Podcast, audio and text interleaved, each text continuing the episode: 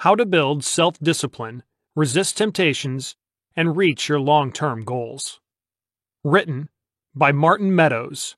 Narrated by John Geinpen.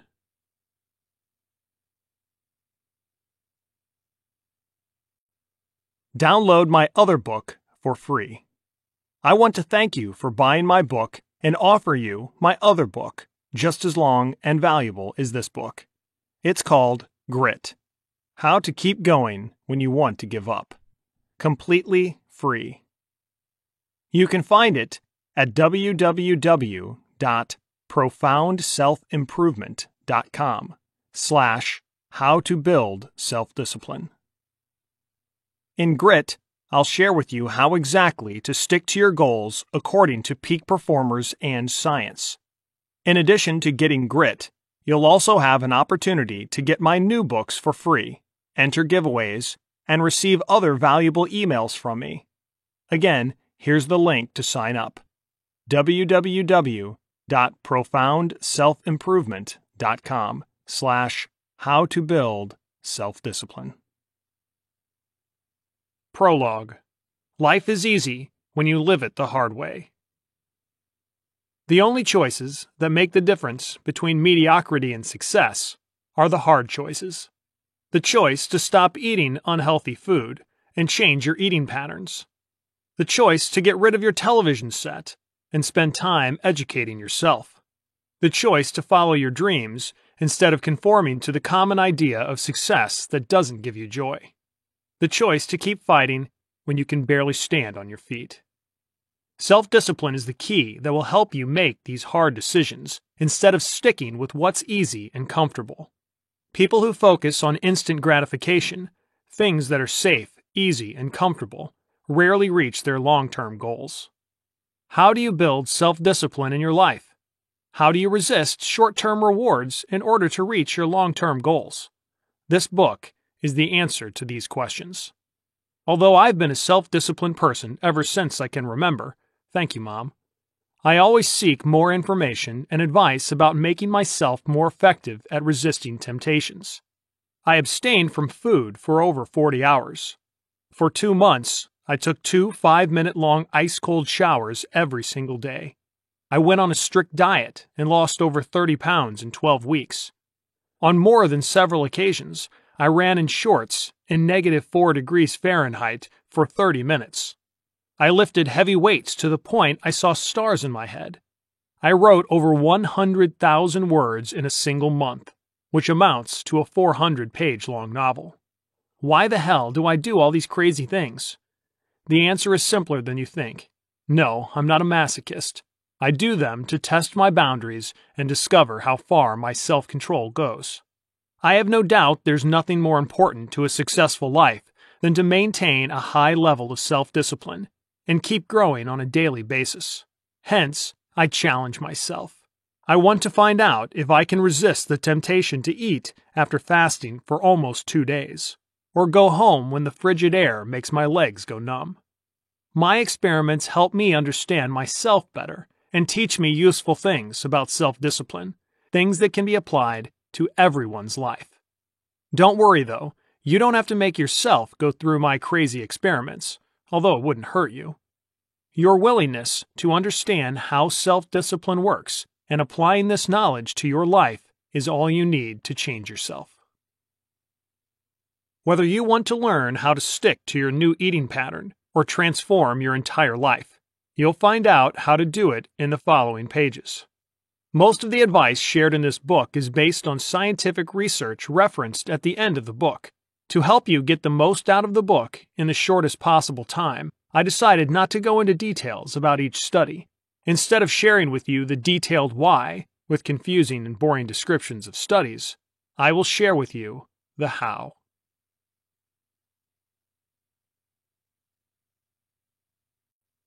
Chapter 1 The Fundamentals of self discipline. The 80 20 principle says that 80% of the results come from 20% of the efforts. In reality, you often need to know just one thing to achieve extraordinary results. Self discipline is no different. It can also be simplified to one concept automating your behaviors. You don't need any more self discipline than you have now if you can learn how to establish new habits in your life. Default actions you take when tempted to lose sight of your long term goals. Imagine you're on a diet and someone offers you a chocolate bar. Your long term goal is to lose weight and become healthier, but the temptation staring straight in your face, a delicious bomb of sugar, lures you in almost as if it meant your life if you didn't eat it. You wriggle and squirm, trying to draw from your willpower and say no. Two minutes later, if not sooner, the chocolate bar is gone. After all, what the hell? One chocolate bar won't screw up your diet, right? The next time someone offers you a chocolate bar, you won't be able to resist again. Soon you'll drop your diet and go back to your regular eating habits. All because you haven't developed an automated reaction to someone offering you a chocolate bar. Now imagine your behavior is automated. You followed the 80 20 principle and introduced a habit in your life. At the sight of a chocolate bar, you become self aware of your craving, but instead of giving in, you recognize the craving for what it is a detour that will take you away from your long term goal. You remind yourself you can eliminate the craving by eating a piece of fruit. All of it happens in an instant. It's as natural to you as brushing your teeth right after you wake up. You don't need to exert your self discipline to do it, do you? Congratulations, your automated behavior has prevented you from breaking your resolutions. Self discipline starts with habits. Research shows it takes anywhere from 18 days to 254 days to form a new habit. On average, it takes a little more than two months, 66 days, to make a new behavior automatic. Each day you repeat the behavior you intend to automate, you need less discipline to make it stick. 66 days later, it takes little discipline to maintain the habit. It becomes your automatic behavior. Charles Duhigg, the author of The Power of Habit Why We Do What We Do in Life and Business, breaks down a habit into three elements cue, action, and reward. If your cue is the sight of a chocolate bar in the store, your action is eating it, and your reward is the sweet taste of chocolate in your mouth. Your brain follows a simple plan. When it sees the cue, it makes you perform the action, usually with little awareness, in order to get the reward it craves. Fortunately, we can use the exact same process to form positive habits and make our behaviors automated. We can also make changes to our existing bad habits and transform them into good ones. To take the example with the chocolate bar, let's assume it's your craving for something sweet that drives you to eat it. The next time you get a craving to eat a candy bar, replace it with an apple. The first time you'll modify your behavior will be the hardest. That's when your self discipline is needed the most. You may need to put into use some of the tips I'm going to share later in the book. Once you repeat the same behavior several times, it will get easier and easier to replace the bar with an apple. Several weeks later, you will grab an apple at the sight of a chocolate bar. It will become your new default. You won't even think twice about making a different choice. Developing new habits is the essence of self discipline, but there's a better way to introduce new habits than doing it one by one. Focus on keystone habits. Charles Duhigg talks in his book about keystone habits, patterns that lead to the transformation of several other areas of life. Unsurprisingly, one of the most powerful habits that lead to changing other patterns is regular physical activity. Studies show that regular physical activity may lead to reduced overeating, smoking, alcohol consumption, and risk taking. Consequently, just one change in your daily routine can help you introduce numerous other healthy changes with little to no resistance. Positive things just happen and transform your life. Sign me up. Oh, sorry, I've already benefited from this phenomenon. Just like in the example in the cited research, exercise has also made me a better person. When I started weightlifting, I went from a weak and overweight person with an unhealthy diet to a healthy, strong, and fit male. Today, all the little unhealthy habits that were part of my life before I started exercising don't exist anymore. It's even better than that.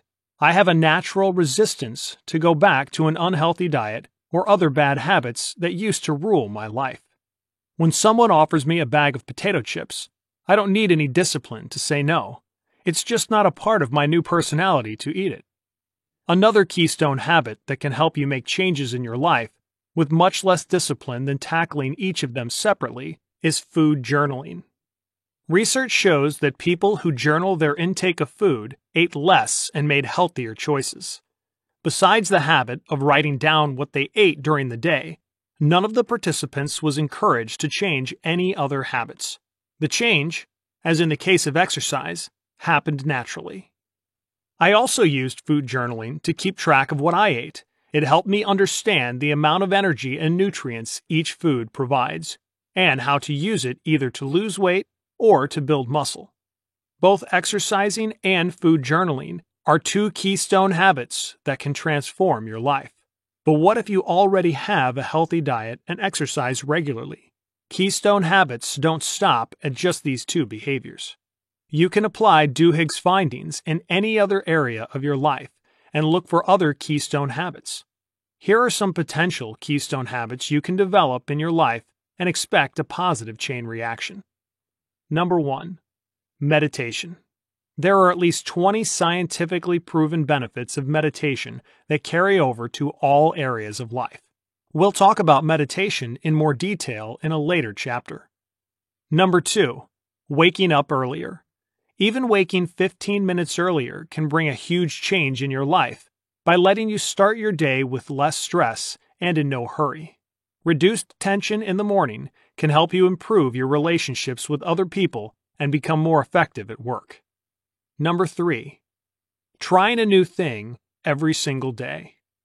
Stepping outside your comfort zone and doing things you have never done before will help you discover new hobbies, meet new people, and face your fears. Number four, saving money. No matter what you think about money and happiness, a couple of months of savings can make only positive changes in your life, leading to decreased stress and more financial safety that spills over to other aspects of your life. Number 5. Expressing gratitude for things you're thankful for. Studies show that writing down three things that went well on a given day led to steady increases in happiness. Is willpower a resource? Several authors, such as Kelly McGonigal and Roy Baumeister, describe willpower in their books as a limited resource that needs to be managed. Their findings, based mostly on Baumeister's research, seem interesting. Our willpower works like a muscle, and we can both strengthen it and fatigue it. Their model suggests willpower depends on our blood glucose. When it drops, so does our self control. In other words, hungry people were more likely to make bad decisions. It didn't feel right to me. I follow an unusual eating pattern by fasting for 16 to 20 hours every single day and eating in a short 4 to 8 hour window. Yet, I don't magically give in to temptations during my period of fasting. If anything, it gives me more clarity. When researching information for this book, I found evidence that their advice might indeed be wrong. Robert Kurzban and his colleagues believe that the hypothesis of willpower as a resource that can be resupplied with glucose is unlikely to be correct. A German study confirms Kurzban's beliefs. Some studies even show that the amount of your willpower depends on whether you believe it's limited or not, and definitely not on your levels of blood sugar. Confusing, huh? When writing this book, I decided to adapt both points of view without the controversial get some sugar to restore your self control. The second most important thing to learn how to live a more disciplined life is to understand how important self awareness and motivation are and how they can help you stick to your resolutions, low blood sugar level or not. And that's what we're going to cover in the second chapter. Here's a quick recap of the fundamentals of self discipline. On average, it takes 66 days to form a habit. Once you make a certain behavior automatic, you won't have to rely on your self discipline to keep doing it. When presented with a specific cue, you will automatically react to it just like you trained yourself to. It's the simplest way to introduce more self discipline in your life. Keystone habits give you the best bang for your buck. If you haven't already done so, introduce a habit to exercise on a regular basis. If it's already part of your routine, consider meditation, waking up earlier, expressing gratitude, saving money, or trying one new thing every day. Chapter 2 What is your why? The most basic definition of self discipline is the ability to control your urges in order to meet your long term goals. The key word here is your long term goals, your reason why you say no to instant gratification. The second best thing to stick to the promises you made to yourself is to have a strong why and remind yourself of it when faced with a temptation. Let's imagine your goal is to get healthy and lose weight. That's a fine goal, but it won't work when someone tempts you with a piece of chocolate. This goal isn't specific enough, and it doesn't elicit a powerful emotional response. Let's switch it to something more specific. You want to lose 20 pounds by the end of the year to fit into your sexy red dress or suit. Replace it with any other favorite piece of clothing that makes you feel good. Imagine how light and young you will feel when you wear it. How happy and healthy you will be in control of your diet and your fitness. Now look at that piece of chocolate. Is it really worth it to give up this powerful vision for a short burst of sugar? Grab an apple instead and feel good knowing you're still on track. There's one thing missing in this technique, though. Pause and think about your why in full details. Think about what you hear, what you smell, what else you feel. The goal is to give yourself at least a minute to take your mind off the craving. When you slow down, your body will restore its ability to resist a temptation. If you make an impulse decision when faced with a craving, your choice is rarely going to be aligned with your long term goals. That's the technique you can use when you're faced with a temptation. It's not an effective way to motivate yourself on a daily basis, though. The common approach of visualizing your goal is more likely to get you off track than to help you get closer to your goal. Let's explore why. The proper way to visualize.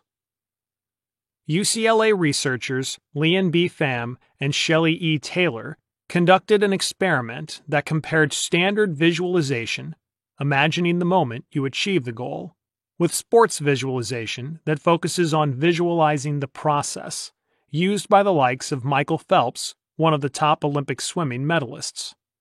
Their findings confirmed that visualizing the process in detail is more effective than imagining the goal, a single event. Imagining the goal, thanks to dopamine, more on that in a later chapter, lets you enjoy the feeling of reward without actually doing any work.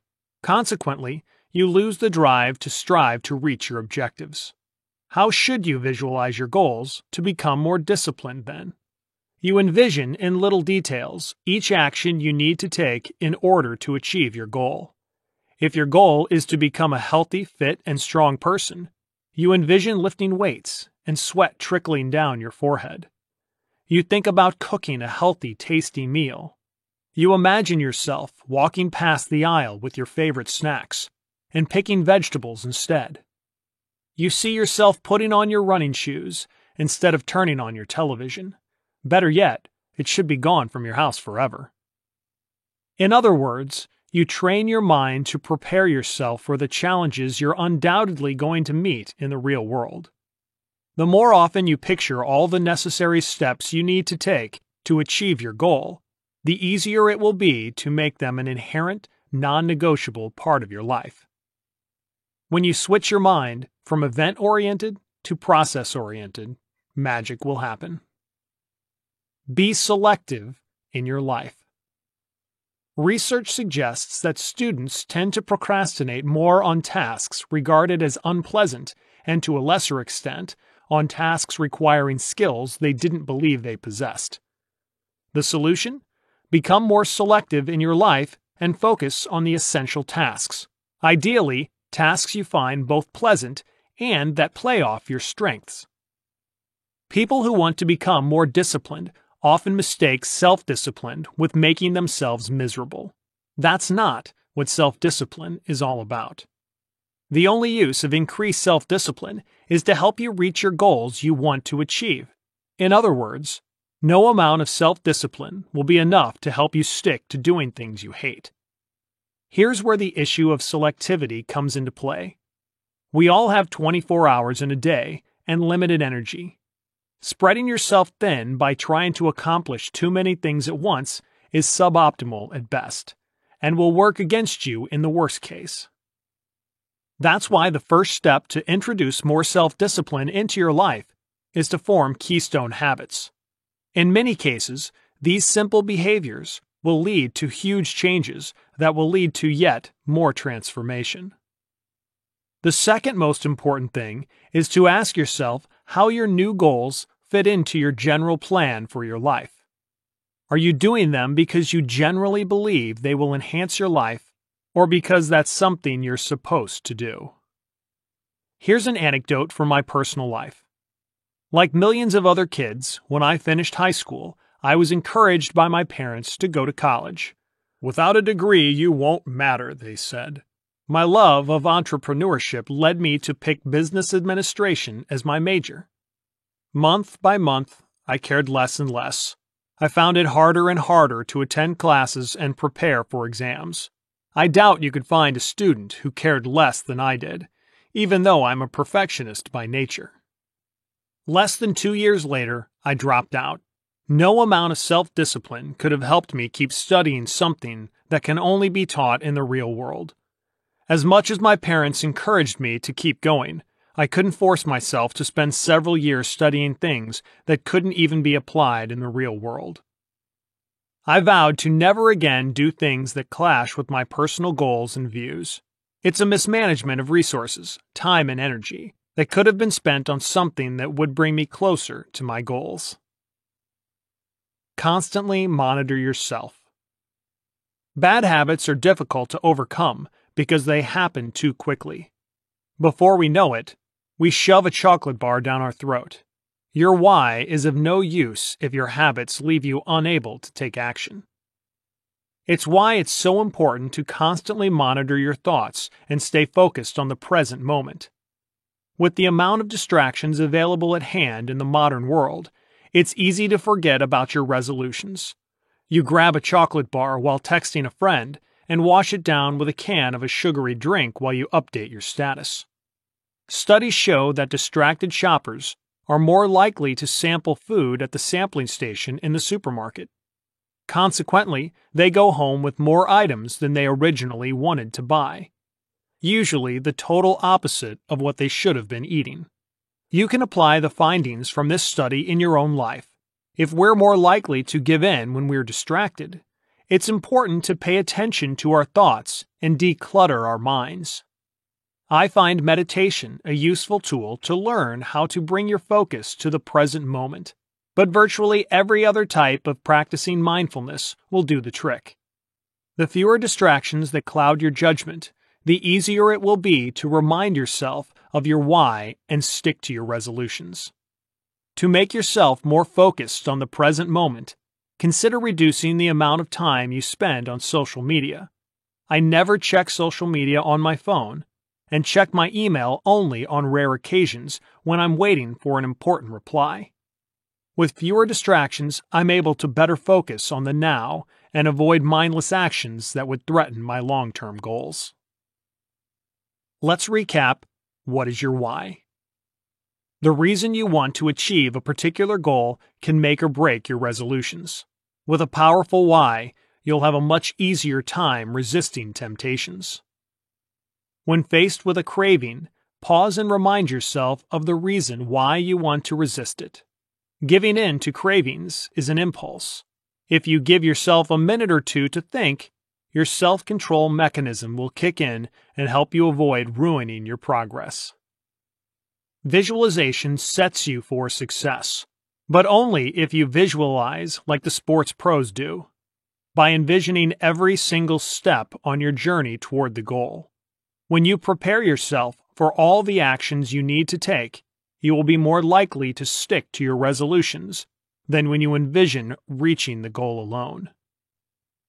Be selective with the goals you want to achieve. If your goal doesn't fire you up, no amount of self discipline will help you achieve it.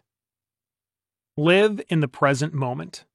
Reduce the number of distractions around you and become more mindful of your surroundings, especially when shopping.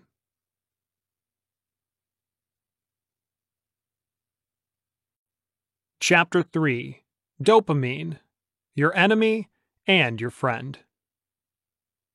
Dopamine is a mind numbing complex neurotransmitter whose role in our bodies I leave to real scientists to explain. What should interest you the most about dopamine is one of its pathways known as the mesolimbic pathway. Relax. I'm not going to describe the structure of the brain. This pathway starts in the cells deep in the middle of the brain and travels to the nucleus accumbens. If you want to understand the how, it doesn't really matter where the hell the nucleus accumbens is. A dopamine release that occurs this way leads to what most people consider the only role of dopamine a spike that feels like motivation or pleasure.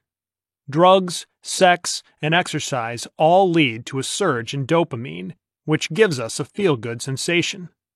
In reality, though, dopamine has little to do with happiness. Its release happens each time you're presented with a cue you associated with a reward. The mere sight of a cue, say a cigarette, will increase the level of dopamine in the nucleus accumbens. It produces a craving that, if not met, will lead to a decrease in dopamine.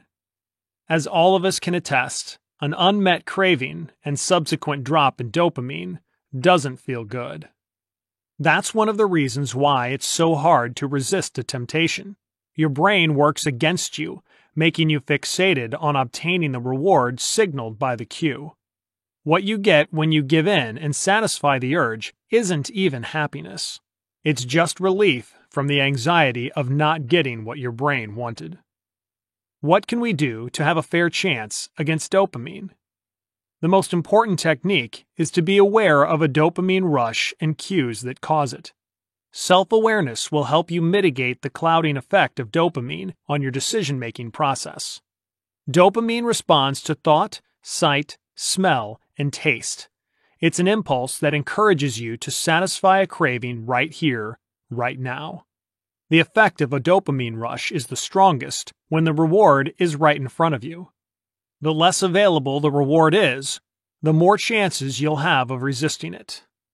If you always cave to temptation when you see a chocolate bar on your desk, get it out of your sight.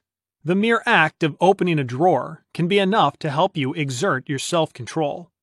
Better yet, get the chocolate bar out of your house and reward yourself only when you schedule it. If you're shopping, avoid wandering into the aisles with foods that will trigger your reward center.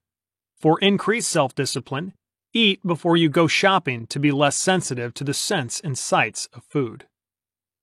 Dopamine seeks instant gratification, which is rarely aligned with your long term goals. Fortunately, the mechanism that makes the temptation so irresistible gets weaker with time. Waiting on a craving for, say, 10 minutes will either make it go away completely or reduce its intensity. How do you deal with a dopamine rush when a thought about a cue appears in your mind? It all comes back to your big why. Acknowledge your craving and let the feeling wander through your body. Then switch your attention to the reason why you're resisting it. If possible, come up with a short term reward that signals getting closer to your big goal. For instance, looking at yourself in the mirror and seeing a change in your appearance. No matter what you do, don't obsess about letting go of the thought of the temptation.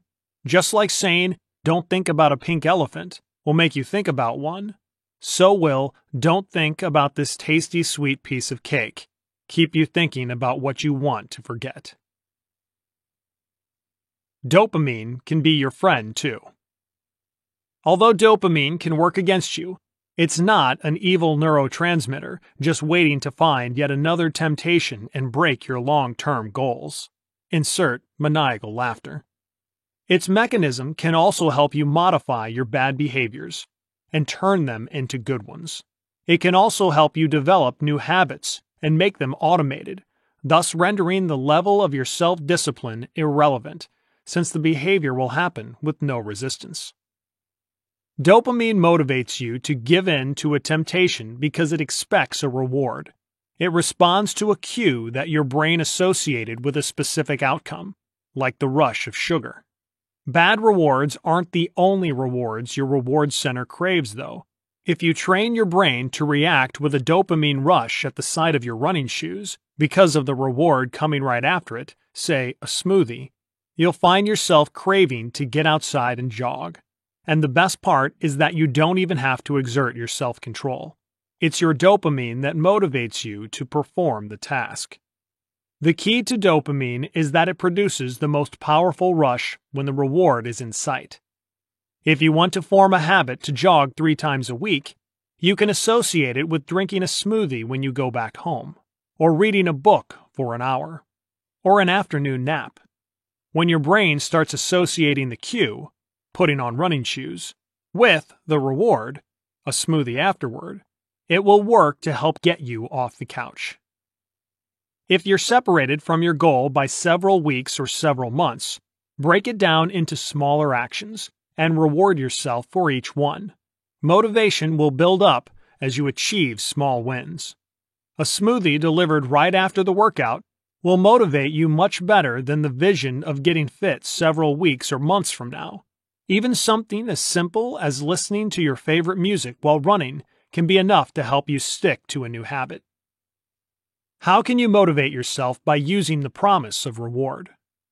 What gets you going and can make an unpleasant chore easier to perform? Here are several rewards you can test to introduce new routines into your life with less resistance. Number one, food.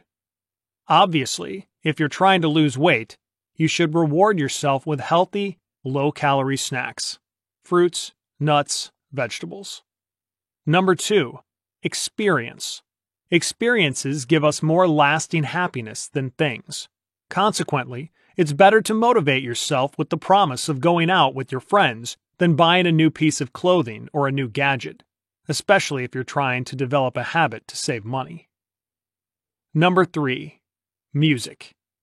Studies show that music reduces the perception of effort at low to moderate intensity of exercises by approximately 10%. The perspective of listening to your favorite tracks while jogging will reduce the resistance to get your body moving. Number 4. A break. A common time management technique, the Pomodoro technique, helps with procrastination because it breaks down every task in a 25 minute block. After 25 minutes, you get a 5 minute break. Scheduling such breaks helps you get to work. The promise of a break produces a burst of dopamine, and reduces distractions. Number 5. A nap. Motivate yourself to perform a task by promising yourself a short nap afterwards. A short, 15 minute nap will increase your alertness and help you focus on other tasks for the day. Number 6. Plan something pleasant. Since the vision of holidays is too far off in the future, a better alternative is to reward yourself with browsing through travel magazines or websites and researching potential destinations. Planning is half the fun and works like a charm to motivate yourself to finish a project. Number 7. Relieve the tension. Get a massage, cuddle with your partner, meditate, go to a sauna, or take a walk. If, you know there's a stress relieving reward waiting for you right after finishing a given task. You'll have an easier time doing it. Number 8. Novelty. Dopamine responds to novelty. If you have a hard time leaving home for the gym, come up with a new exercise you're going to try. Try a climbing wall instead of running on a treadmill, or attending a different fitness class or changing your workout. If you struggle with sticking to your new eating habits, Eat something new, but still healthy. Number 9. Variation. Variation works similar to novelty. Mix things up. Perform fewer reps and more sets.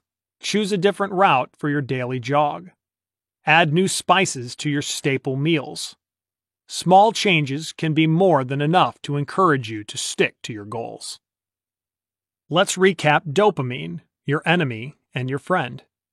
Dopamine makes you anxious to get a reward triggered by a specific cue. Identify what makes you crave things you want to give up and wait until your craving fades away. Don't obsess about getting rid of the thoughts of your desires from your head. It will be counterproductive and make you even more prone to give in. Accept all thoughts that come up in your head and let them go naturally without tension. Use dopamine to get you anxious to perform actions that will bring you closer to your goals. Associate a specific cue, like putting on your workout shoes, with the hope of a reward, like a healthy and tasty smoothie afterward.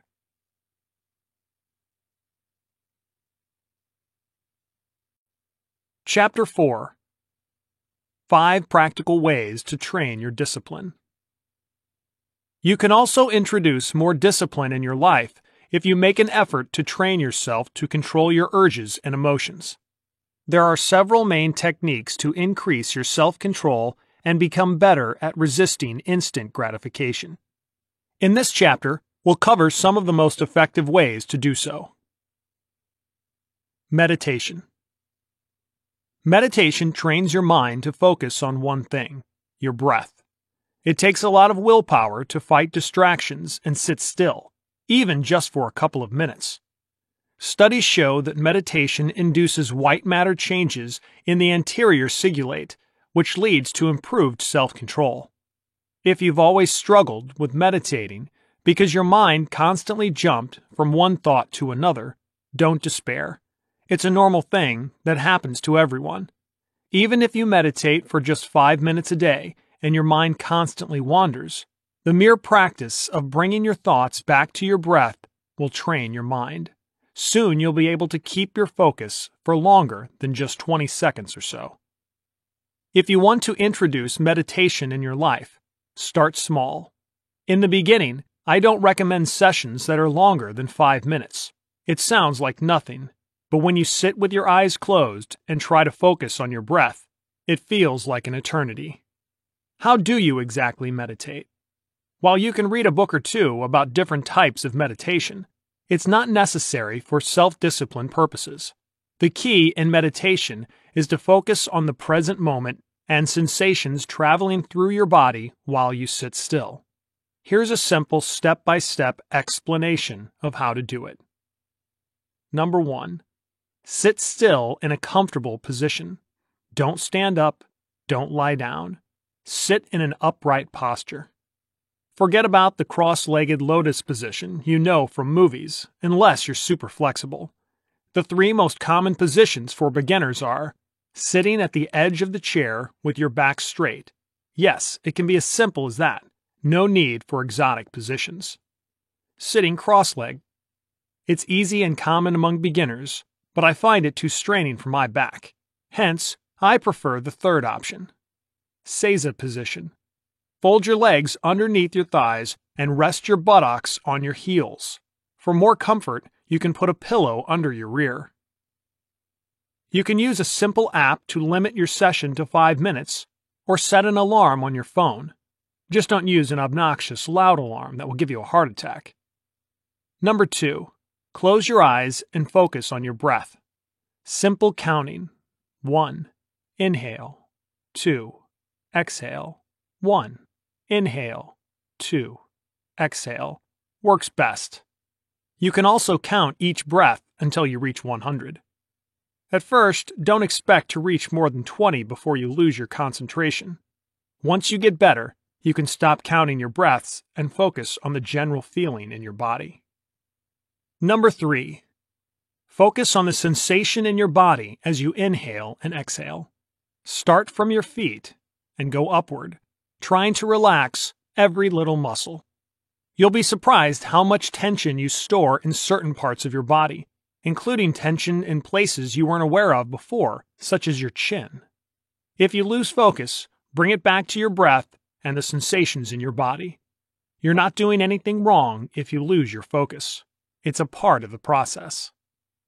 Repeat the practice every single day. Morning works best for most people, but it doesn't matter when you do it as long as you keep it as part of your routine. Don't make your sessions longer until you become comfortable sitting for five minutes. It's better to add an additional minute every other week or so rather than get discouraged when you transition to 15 minutes and find yourself unable to focus. Cold showers. What? I'm not a sadist, I swear. Taking cold showers is an optional idea for people who are willing to try things outside the box. Why would cold showers improve your self discipline? Take one, and you'll discover why. That's not enough to persuade you? Okay, here's a longer explanation. Taking cold showers forces you to endure a painful feeling for long term benefits, which are well documented. It takes a lot of willpower not to jump out of the shower or turn the knob back to the hot water. I took five minute ice cold showers for two months, and they helped me explore how my self control works. The first time I took a cold shower, my entire body was numb afterward. A couple showers later, I discovered that it was the first one or two minutes that felt the worst. Once I endured the first 60 to 120 seconds, I could handle the remaining time with little pain, and sometimes even with enjoyment. Once I discovered that it's the first two minutes that are the hardest, I noticed a similar reaction while trying to resist the temptation. It's a reassuring thought that things get easier once you endure the first 120 seconds. I don't necessarily believe you have to keep taking cold showers for the rest of your life. After all, we don't build self discipline to make our lives miserable. However, it's a good idea to take cold showers for a week or two as a short term experiment. It will teach you a lot about your limits. You'll understand when you cross the line from I'm going to freeze to I can stand it to it's not that bad. Soon you'll be able to apply your findings in other areas of life, most notably during strenuous physical exercise. Fasting. Every ninth month of the Islamic lunar calendar, millions of adult Muslims fast from the break of dawn until sunset. One of the reasons of this form of worship is the desire to practice self control and train oneself to become a better person. Abstaining from food works in a similar way as taking cold showers, although it helps you build long term self discipline. A cold shower takes 5 minutes, while fasting takes at least 14 to 16 hours to benefit from it. The temptation to break the fast and eat is always there, up to the moment you get used to the new way of eating it's not something that fits everyone, but it won't hurt to try it as an experiment and see how it affects your willpower. Studies show that intermittent fasting has beneficial effects on the cardiovascular and cerebrovascular systems and is a potential eating pattern for successful brain aging. It is also a powerful practice to develop your self discipline. As with cold showers, you don't necessarily have to make fasting an inherent part of your life even fasting just once a week. For instance, you can stop eating at 6 p.m. one day and resume at 6 p.m. the next day, will help you practice your self discipline. An additional benefit of fasting is that you will develop a healthier relationship with food and possibly lose some weight. You don't need to eat five meals a day to lose fat or stave off hunger. Neither does fasting reduce your cognitive performance, sleep, or mood. I fast for 16 to 20 hours every single day, and if anything, it has only improved my life. I no longer feel extreme hunger. I always find it funny when my friends die from hunger a couple of hours after eating a meal. And eating no longer controls my schedule. Sometimes I don't eat until late evening. I recommend fasting at least occasionally. You can skip a meal or two, stop eating for a full day, or temporarily change your eating pattern. You can always go back to your usual patterns if you find it's not for you. Control small things and monitor yourself. Just like meditation can help you become more disciplined by focusing on the act of breathing, so can little challenges in your everyday life help you become better at self control. For instance, many people have a tendency to slouch. It might be you right now. Make it a challenge to keep your back straight throughout the day. Do you have a habit of swearing when you're stuck in a traffic jam? Resist the temptation and switch your mind to something more positive. Additional self control will help you manage your anger better. Do you leave your bed unmade when you wake up? Resist the temptation to leave it unmade and spend two minutes making it as perfect as if you expected someone to come over. Do you always want to prove other people wrong? Exert your self control to put an end to this behavior and keep your tongue behind your teeth.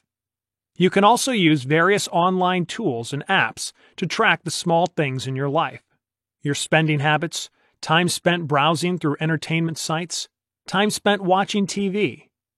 Self monitoring will help you pick new challenges that will help you improve your self control. Start with one little thing and get better at controlling it. Increase the difficulty by picking a thing that is a bit harder to control. Keep challenging yourself to gain more control over the little things in your life you usually do mindlessly. Go beyond the first feeling of fatigue. Sir Roger Bannister, who was the first man to run the mile in less than four minutes in 1954, said in 2000 It's the brain, not the heart or lungs, that is the critical organ. It's the brain. Studies show that the first feeling of fatigue is an emotion, not the signal that your body is spent and can't go on any longer. Consequently, you can learn how to exert more self discipline when you decide to go past the first feeling of fatigue and see how much further you can push yourself. Obviously, the easiest area where you can introduce this finding is exercise. If you go to the gym, don't be afraid to go past your original limits and see if you can push a little bit more. Make it a priority to do it in a safe way, though, with the proper form and a spotter to help you. I do it from time to time at the gym, and it helps me explore my true limits and discover that frequently it's only my mind that limits me from achieving more. If you run long distances, push yourself to beat your personal record and finish your usual distance in a shorter period of time or run farther. As with weightlifting, don't hurt yourself in the process. Don't push so far that you injure yourself. Going beyond the first feeling of fatigue will help you move your limits and increase your capabilities to control yourself under overwhelming pressure. After all, if you can push through extreme exhaustion and complete yet one more rep with a heavy bar on your back, you can also resist the temptation to eat a chocolate bar, right? Let's recap five practical ways to train your discipline. Meditation helps you train your self discipline by forcing you to focus only on your breath. It also teaches you how to resist distractions and live in the present moment. If you want to begin meditating, start small with five minute long sessions. Cold showers, although extremely painful during the first minute or two, can help you deal with challenges better. Consequently, you'll be more at control when faced with an overwhelming temptation to give in.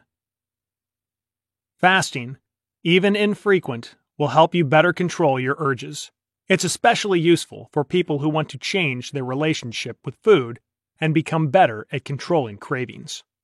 Learning to control small things can help you control bigger things. Treat it like a workout and start from monitoring simple things, then go on to harder things. Test your boundaries. The first feeling of fatigue is your body's reaction under stress. But it doesn't mean you can't go on any longer. Push your limits to see how much more self control you can squeeze out of yourself.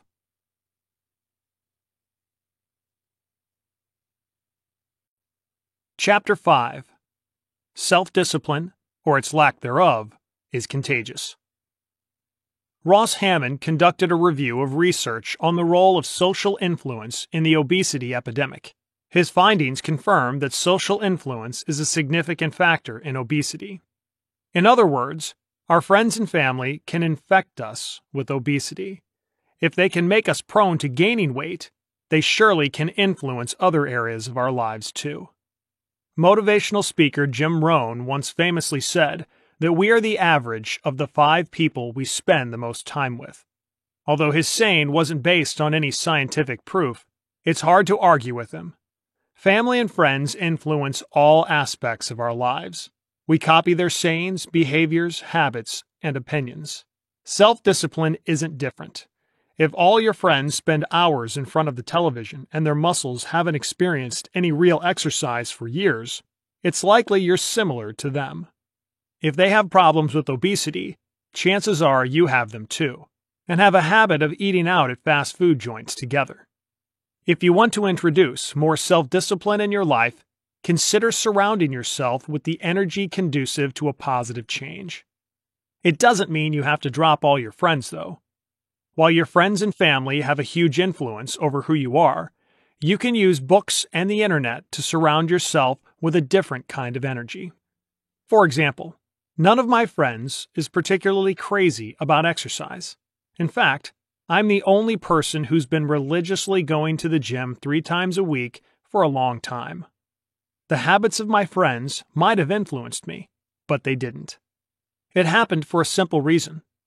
I surround myself with a lot of success oriented people through various online forums and groups.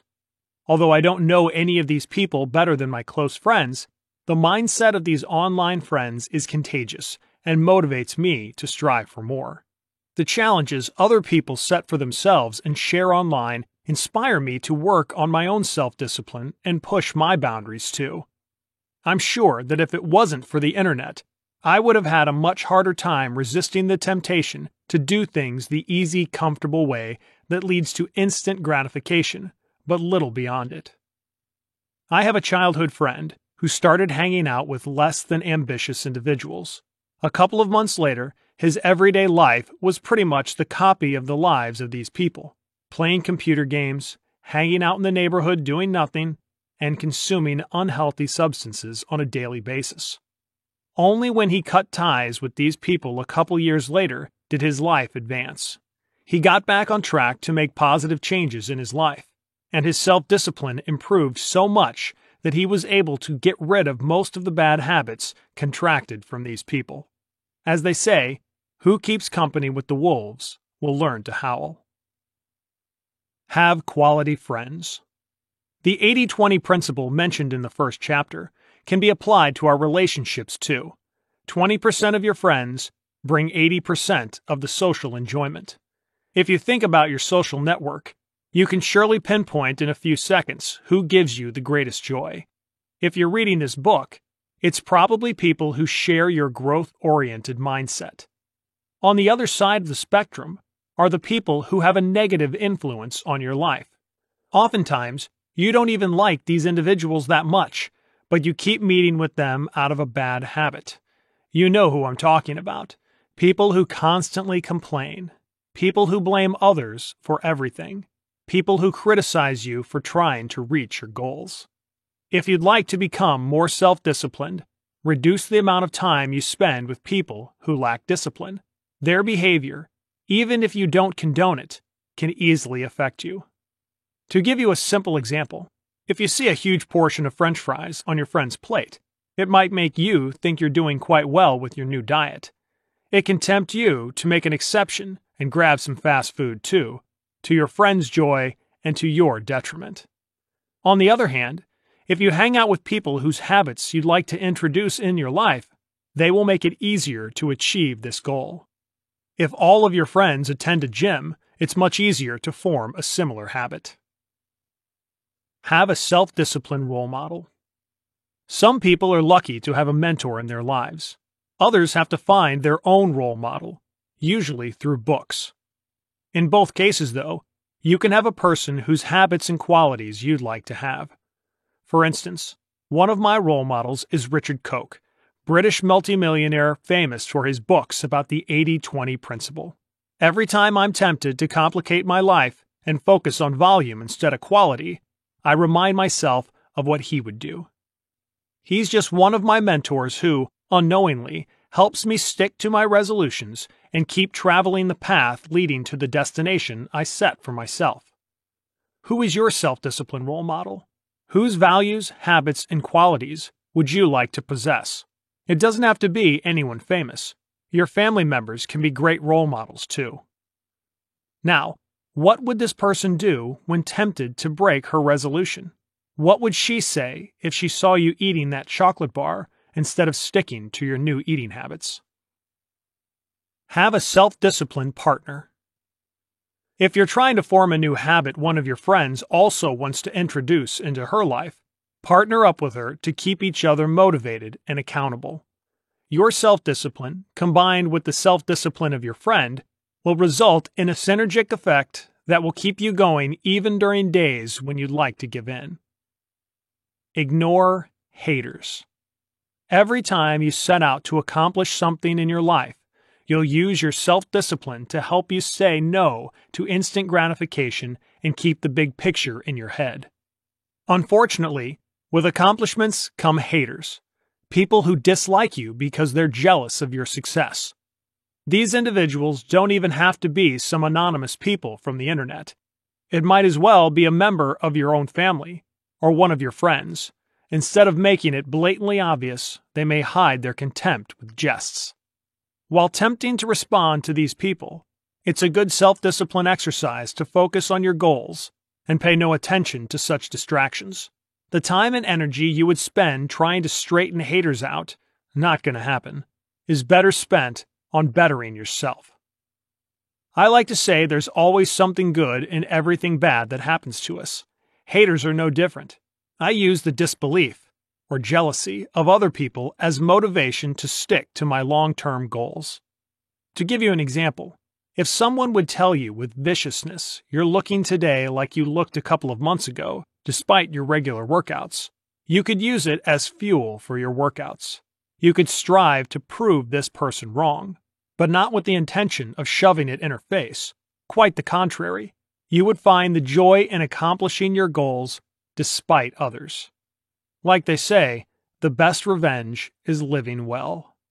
If there's anybody in your life who's driving you crazy with her nasty remarks, channel your energy toward your goals. As an additional exercise, you'll learn how to resist the temptation to argue with someone. Nothing good ever comes out of arguing. Let's recap self discipline, or its lack thereof, is contagious. People around you can affect your self discipline. If you hang around people who exhibit negative habits, you're more likely to develop them in yourself. If you spend time with growth oriented people, you're more likely to grow along with them. Find a self disciplined role model or get a self disciplined partner. Each time you're tempted to give in, remind yourself of how disappointed your role model or partner would be if she saw you losing to your urges. Ignore people who'd like you to fail because it would prove they are failures. If it gets you going, use their negative energy to motivate yourself to achieve your goal.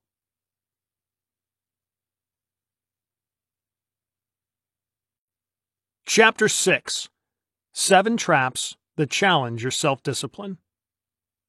There are many traps that can challenge your decision to become more self disciplined and resist certain temptations. In this chapter, we'll cover some of the most common dangers for your self control. Your future you isn't as different as you think. Studies show that due to a phenomenon known as temporal discounting, people value immediate gains over future rewards. Moreover, they consider their future selves as strangers. As a result, you may fail to save money for the future. After all, why save money for a stranger? And introduce other changes that would benefit you in the future. The rate at which people trade current dollars for future dollars is known as the personal discount rate. A high personal discount rate is positively correlated with impulsiveness. Research shows that heroin addicts have higher discount rates for delayed rewards than non drug users. For a more common everyday example, non drug users with a high discount rate would rather get one chocolate bar now than two in an hour. A study performed on the real world data from the military drawdown program of the early 1990s showed that people faced with a choice to get an annuity and a lump smaller sum now chose the latter option, even though they would receive at least 17% less money by choosing instant gratification. Studies conducted by Elke U. Weber and colleagues suggest a solution to this problem. Instead of thinking about the reasons why you should choose instant gratification, think about the future reward first. This weird trick switches the order in your mind, making you choose between future reward and accelerating consumption. When it's easier to resist the reward you can get now because you don't want to lose the vision. Instead of instant gratification and delaying consumption, when it's harder to resist the temptation since you don't want to lose the instant reward. For instance, when you see a chocolate bar on your desk, think about the future reward first, a healthy body and mind, and then compare it to the present reward, a brief burst of energy. Your mind will consider the second choice less attractive than if you switched the order and treated delayed gratification as the loss of the chocolate bar. Envisioning your future self, whether you motivate yourself by imagining your feared for or hoped for future self, is another helpful technique to increase your self control. Scientists at McMaster University conducted an experiment that proved the effectiveness of this technique. People who imagined their future selves, either feared for or hoped for, reported they exercised more. Another study confirms the effectiveness of thinking about your future self to delay gratification. Try both approaches. Spend a minute or two thinking about the best version of yourself, the kind of person you want to become. Then imagine the worst kind of person you never want to become. Which image motivates you to stick to your goals and say no to instant gratification? Keep in mind this exercise isn't about visualizing your success.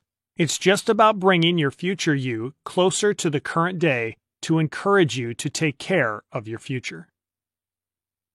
I'll wait until I feel like doing it. Are you making excuses or making changes? I'll wait until I feel like doing it. In other words, it means never. If you find you're assuring yourself you'll start as soon as you feel like doing it, revisit your goals. Self discipline depends on your motivation. With no motivation, there's little to no self control, no matter how disciplined you otherwise are. Remember my story with the college. I should have listened to myself before I enrolled. All of us sometimes make the wrong decisions and set the wrong goals. If you find yourself constantly procrastinating, chances are it's not the right goal for you. What if you catch yourself making such excuses with important keystone habits? Then it's time to go back to the drawing board and come up with a more powerful why. Let's say your original reason to lose weight was to make others jealous of your new body. If you find yourself constantly postponing the day of introducing new eating habits, perhaps it was the wrong reason. In general, a powerful, encouraging goal is based on an internal motivation you'll get much more drive from your internal need to become a better person than from trying to please someone, make someone jealous, or enjoy other trivial external benefits of reaching your goal. Men working out to attract women, women losing weight to seduce men. While there's nothing wrong with making a trivial motivation a part of your why, your main reason for change should come from within you, your own desire to become healthier, stronger, richer, etc.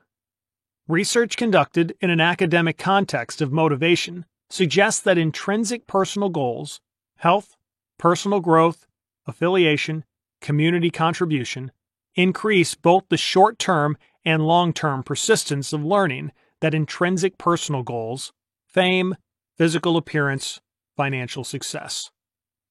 Come up with a strong why that will keep you going when the first rush of motivation goes away replaced by the hard reality where success requires stick to itiveness, even when it rains, even when you don't feel like doing it, even when you'd rather stick to your old habits and give in to your temptations. False Hope Syndrome False hope syndrome refers to a behavior of setting unrealistic expectations about the speed, amount, ease, and consequences of the changes you'll make in your life. It's sort of like a vicious cycle. People who fall victim to this syndrome make frequent attempts to change themselves, yet fail each time because they set impossible goals. The first part of the change, making the decision to make a change and setting an unrealistic goal, gives you a powerful boost of hope that makes you feel good. It's typical instant gratification. You haven't achieved anything, but you already feel like you're on top of the world, or just an inch from reaching it. False hope syndrome makes you come up with unrealistic goals because you're overexcited about reaching them. People say I can lose an average 2 to 3 pounds a week. To hell with it. Let's make it 10 pounds. I'll be slim and sexy in 3 weeks. No entrepreneur succeeded with their first business idea? Yeah, right. I'll be a multimillionaire in a year. There's a limit on how much muscle my body can take on in a week? Nah, that's some nonsense. I'll gain 30 pounds in six weeks like this guy from the ad. Each of these examples sets the person up for failure. Once they start making actual changes with a cold mind, they will notice how difficult their goal is and how unlikely it is to achieve it. The delusion quickly turns to resignation, which leads to breaking their resolutions. And just like that, they're back to square one. While trying again and again is worth applauding, it's a foolish thing to keep giving in due to the same cause. The next time you're setting your goals, and especially if they're related to something that you have little idea about, set your mind on the action steps you need to take to reach your goal. And although dreaming big is an admirable quality, find out what average people achieve and adjust your goals accordingly. Thanks to this simple change in your attitude, you won't get discouraged by not reaching your unrealistic expectations. Decision fatigue. A study conducted on judges uncovered a disturbing finding. When judges were tired of making repeated rulings, they tended to stick to the status quo. More specifically, the percentage of favorable rulings dropped gradually from 65% to nearly zero within each decision session and returned to 65% after a short break. A study on making choices and self control demonstrated that making several choices led to reduced self control, exhibited, among others, by reduced persistence and increased procrastination. President Obama once said in an interview You'll see I wear only gray or blue suits. I'm trying to pare down decisions. I don't want to make decisions about what I'm eating or wearing because I have too many other decisions to make. His decision to reduce the number of decisions he's making every single day helps him make better decisions when faced with more important matters than the color of his suit. Dean Spears of Princeton University argues in his paper that decision fatigue is one of the reasons why the poor stay poor. Since they have less money to spend, each financial trade off leaves them with less and less self control than the people who have more disposable income. By the time the poor are at the cash register, they can't resist buying a snack or other products displayed there, thus spending more money than they intended. Studies also show that decision fatigue can lead to decision avoidance. In the presence of too many choices, people tend to stick with the status quo. If you're trying to make a positive change in your life, it can mean choosing the unhealthy food you've been eating instead of picking one of the healthy alternatives. You can also learn from these findings and reduce the effect of decision fatigue on your self discipline. It all comes down to simplification. First and foremost, reduce the number of trivial decisions you make in your life. For instance, spend less time and energy choosing what to wear in the morning According to the 80 20 principle, 80% of the time, you wear 20% of your clothes. Reduce the number of unessential decisions by cleaning your closet and donating things you no longer wear. The easiest way to get rid of clothes you no longer wear is to ask yourself a simple question. If I don't own it, how much would I pay to get it? If you wouldn't be willing to pay for it, or you would pay very little, why keep it? Another way to avoid decision fatigue is to reduce the number of choices.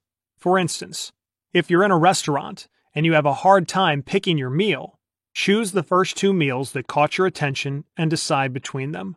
Better yet, ask the waitress to choose for you and have more self control to resist the dessert. Last but not least, put to use the findings of the study with judges. If you want to make the right decision, do it after a break not before it. And to stay on the safe side, do it in the morning when you've yet to make hundreds of little decisions. Stress.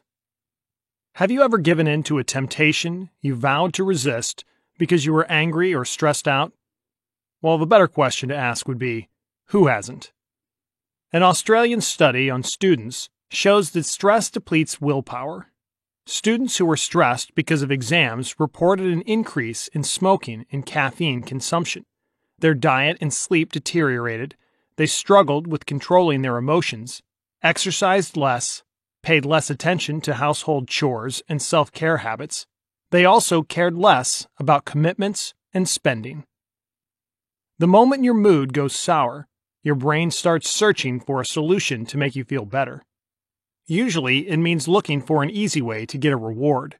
And so you turn to the very thing you want to avoid dopamine releasing activities, such as eating, drinking, smoking, shopping, surfing the internet, playing video games, and so on.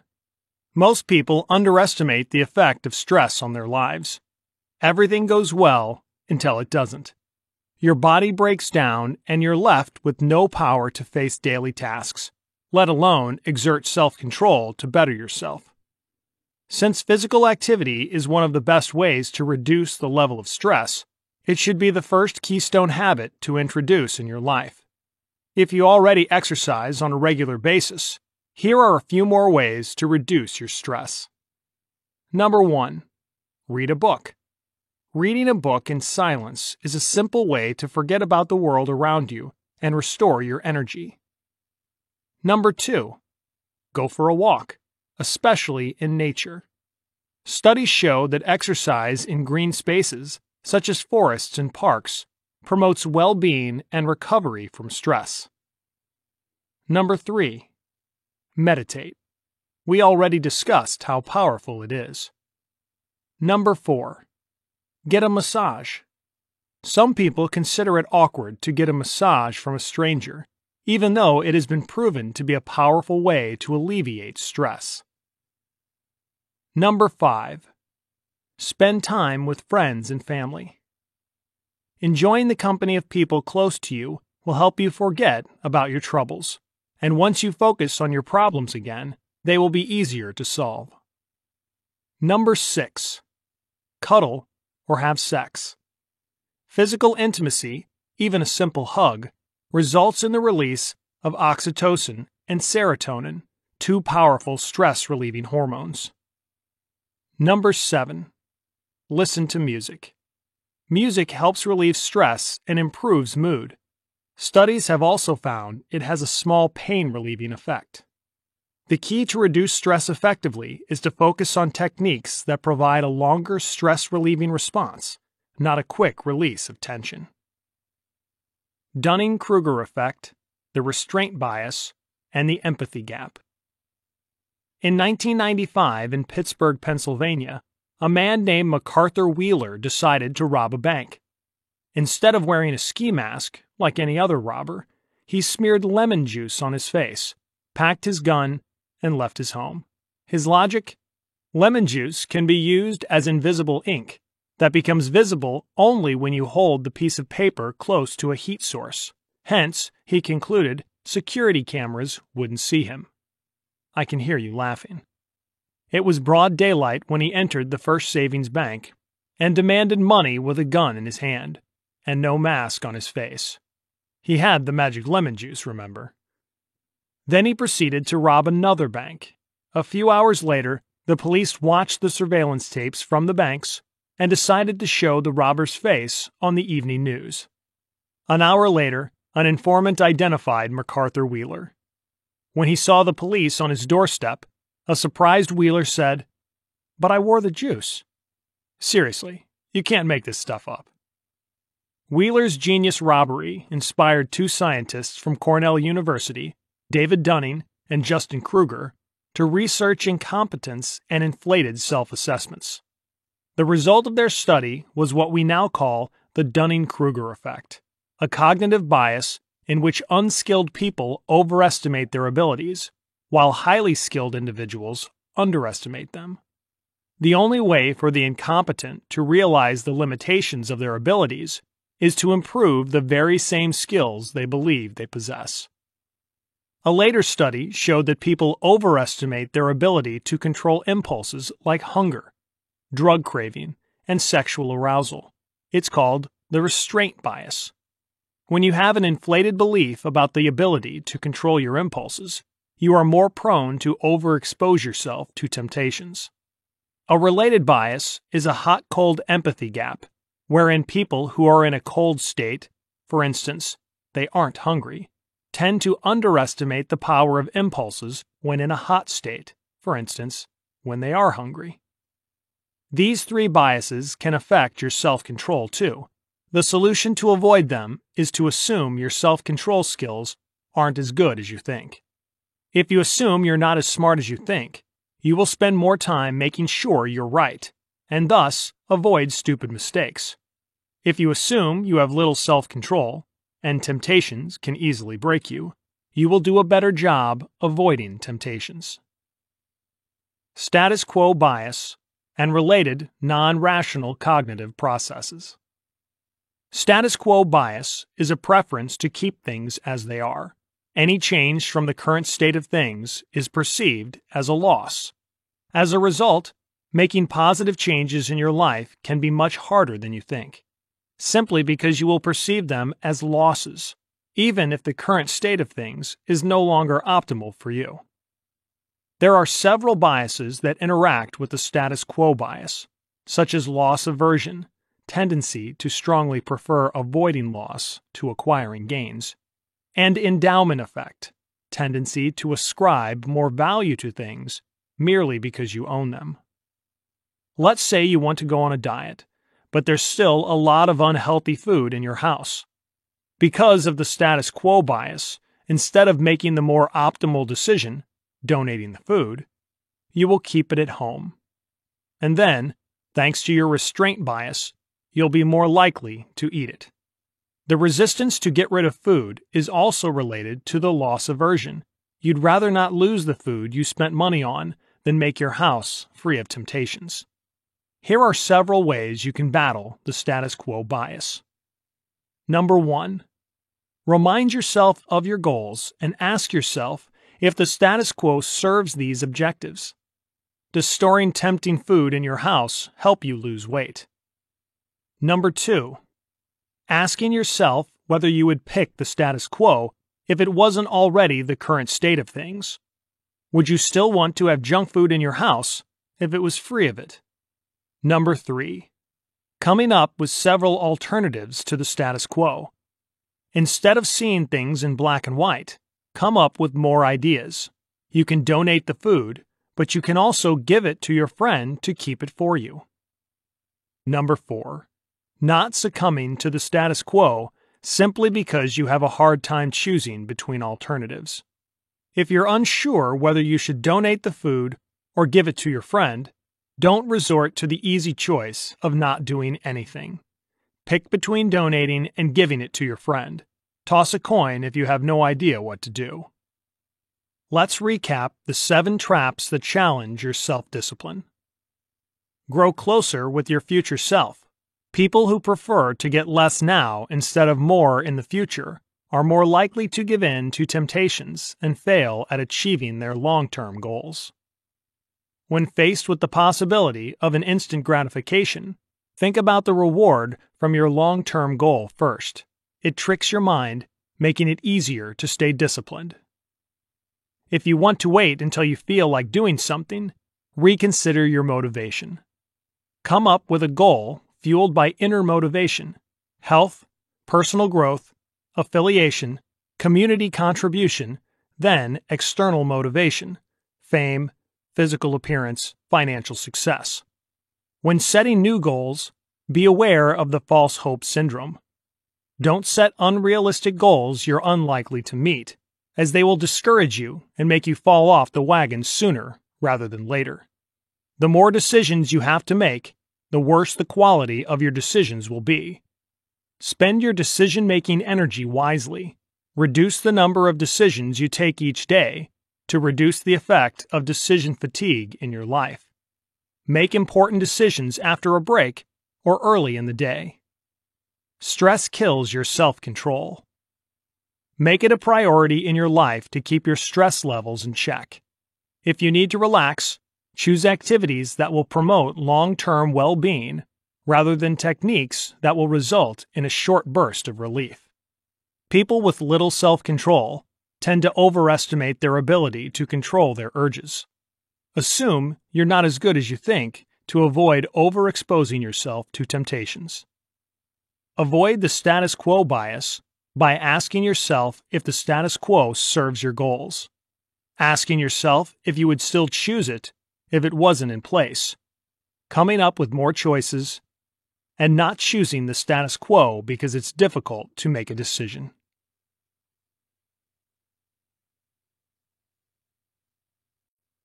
Chapter 7 Seven Additional Tips and Tricks to Stay Disciplined. In the last chapter of the book, we'll discuss some additional tips and tricks that will help you stay disciplined. The ideas presented below will increase your chances of forming a new habit and changing your default actions. When you combine them with all the things you've learned so far, you'll become much more successful at saying no to temptations. Make yourself accountable and set stakes. My friend, who's a successful entrepreneur, writes his close friend checks to hold him accountable. If he doesn't accomplish the goal he shared with his friend, his friend can cash the check and use the money as he wishes. Setting stakes is one of the most powerful ways to keep yourself disciplined. After all, if there's no punishment if you give in, except for self guilt, it's more tempting to succumb to a craving than if you knew you were going to suffer grave consequences. For the best results, stakes should be high. If you're going to give your friend a check, it has to be for a substantial amount of money, not a small sum you don't care about. Instead of giving your friend a check, you can use stickk.com. It's a website that allows you to commit to a specific goal. Then you can set stakes if you don't reach it, or appoint someone, the referee, who will keep you accountable. The site offers four options for setting stakes. You can either choose a friend or a foe who will get your money if you fail at your goal.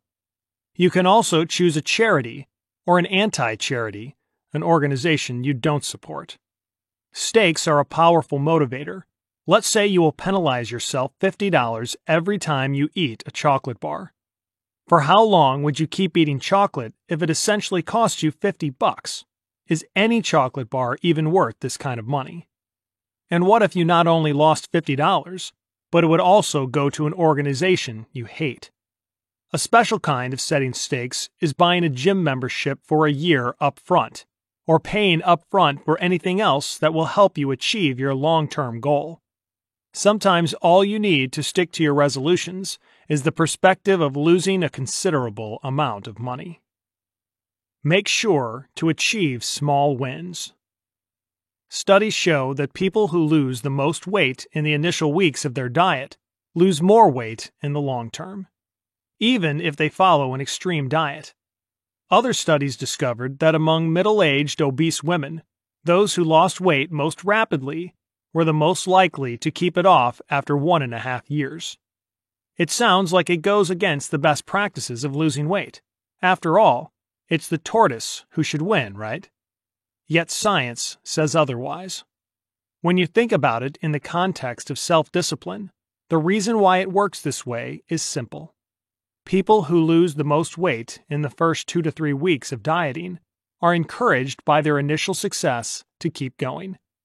The string of small wins helps them stick to their resolution, even when the effect of initial rapid weight loss wears off. You can apply these findings into every area of your life that needs more discipline. Want to save enough money to cover your living costs for three months? Set a goal to reach $100 in savings first, then 250, then 500. Want to lose weight and change your eating habits? Consider a diet that brings quick results in the short term but can be maintained for a long period of time.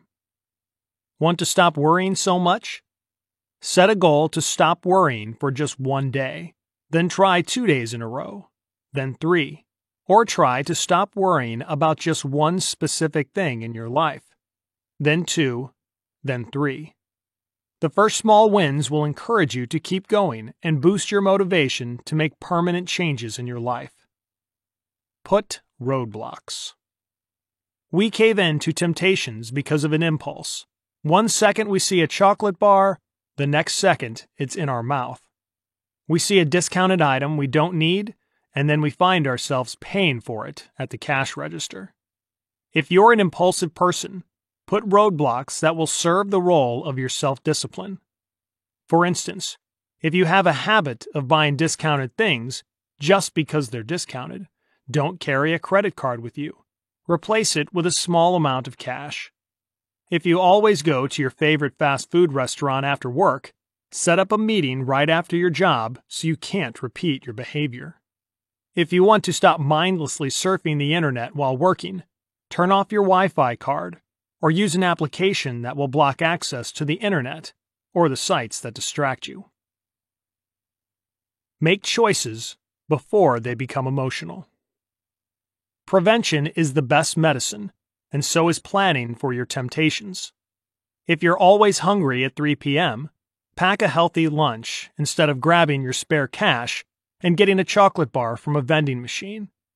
If you want to stop arguing with other people and know a person who always drives you crazy, come up with a plan to avoid this person. When you plan for situations that can challenge your self discipline too much, you reduce the risk of giving in to a temptation. Consequently, you prevent cravings instead of fighting against them. Schedule indulgences. Tim Ferriss is the author of the wildly popular fitness book, The 4 Hour Body. In the book, he describes the slow carb diet, a diet that focuses on eating foods with a low glycemic index. Entire groups of food are restricted, but it isn't what makes the diet easy to stick to and so effective. This diet, with the addition of some extreme modifications, helped me lose over 30 pounds in 12 weeks. What makes it so powerful is the cheat day, a scheduled day on which you're allowed to eat anything you want, as much as you want. Tim Ferriss has no delusions. People give in to cravings, especially when they're dieting, and there's little he can do about it. Consequently, he decided to allow the dieters to indulge themselves one day a week. In addition to making people stick to the diet better, a cheat day actually helps you lose weight instead of slowing down your progress. Just like it's easier to work for 25 minutes if you know there's a 5 minute break coming soon, so is dieting more bearable when you know that in 6 days you'll be allowed to stuff yourself with whatever you want. You can adopt the idea of a cheat day to your other habits too. For instance, if you want to exercise more, Schedule one day per week that you can spend at home with zero physical activity. You don't necessarily have to follow through, but it will be a powerful boost to know that you can. If you want to start a new business and work on it every single day before and after work, set one day per week that is free of any kind of work. No matter what your habit is, you can find a way to give yourself a short break that won't ruin your progress. In most cases, the result will be the total opposite. You will be more motivated to keep going. Tie habits together. As we already explored in the first chapter, habits will help you automate your behaviors and introduce changes in your life without exerting huge amounts of self control. What I didn't mention in the first chapter, though, is the idea that you can combine your existing habits with new good ones. For instance, if you always brush your teeth right after you wake up, associate the act of brushing your teeth with a short meditation session afterward. Once you establish a new pattern, brushing your teeth will remind you of the meditation. When you establish the habit of meditating after brushing your teeth, you can add another good habit on top of these two habits. Say, writing down three things you're grateful for. Stacking habits on top of the existing ones is easier than coming up with completely new cues and routines, and will help you form habits with more ease. Just get it going. Best selling author Jack Canfield once said, You don't have to get it perfect, you just have to get it going. When you feel overwhelmed and ready to give up, tell yourself you'll try something for just five minutes, and then you can stop. When you start and five minutes pass, more often than not, you'll want to keep going. What's hard is starting, not continuing once you get it going. For instance, if you introduce a habit to exercise for 30 minutes three times per week, tell yourself you'll put on your running shoes and go for a quick five minute jog around the block. If you can't force yourself to go to the gym, tell yourself you will only perform one exercise and then you can go home. If you have a hard time meditating, tell yourself you'll only meditate for one minute. Make the act of starting as painless as possible. Once you overcome the initial resistance, you should find it much easier to keep going. Let's recap seven additional tips and tricks to stay disciplined. Making yourself accountable and setting stakes are two powerful ways to get external motivation to stick to your goals. Come up with a punishment for breaking your resolutions, and you'll think twice before giving up. Small wins will encourage you to keep going during the first, usually hardest part of forming a habit or making any other changes in your life. Make sure your process is small win friendly by setting mini goals that can be achieved with relative ease. Instead of testing your self discipline, put roadblocks and make choices before you're forced to react to an impulse. Think when your self control is going to be tested and prepare for it, either by making the threat disappear altogether, avoiding a specific situation, or to make it easier to bear. Reward yourself with days of indulgence from time to time. All of us give in to temptations on occasion. Instead of making yourself feel guilty about an occasional slip up, plan when you're going to do it and enjoy it. Associate new habits with the existing ones to make it easier to introduce a new routine in your life.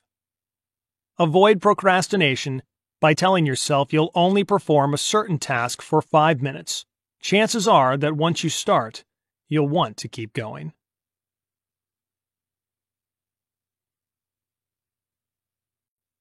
Epilogue Everyone can introduce more self discipline in his or her life. I hope that what you've just read will help you introduce new changes in your life and stick to your resolutions even when faced with temptations. The most important thing to remember from this book is that self discipline relies heavily on your motivation and habits. If you have a powerful reason for all of your initial struggling, you'll want to keep going even when life will test you with temptations around every corner. Set goals that fire you up but aren't impossible to reach. Beware the false hope syndrome. Form good habits and use the tips and tricks mentioned throughout this book to say no to instant gratification and reach your long term goals. Positive, permanent changes in your life are more than worth it.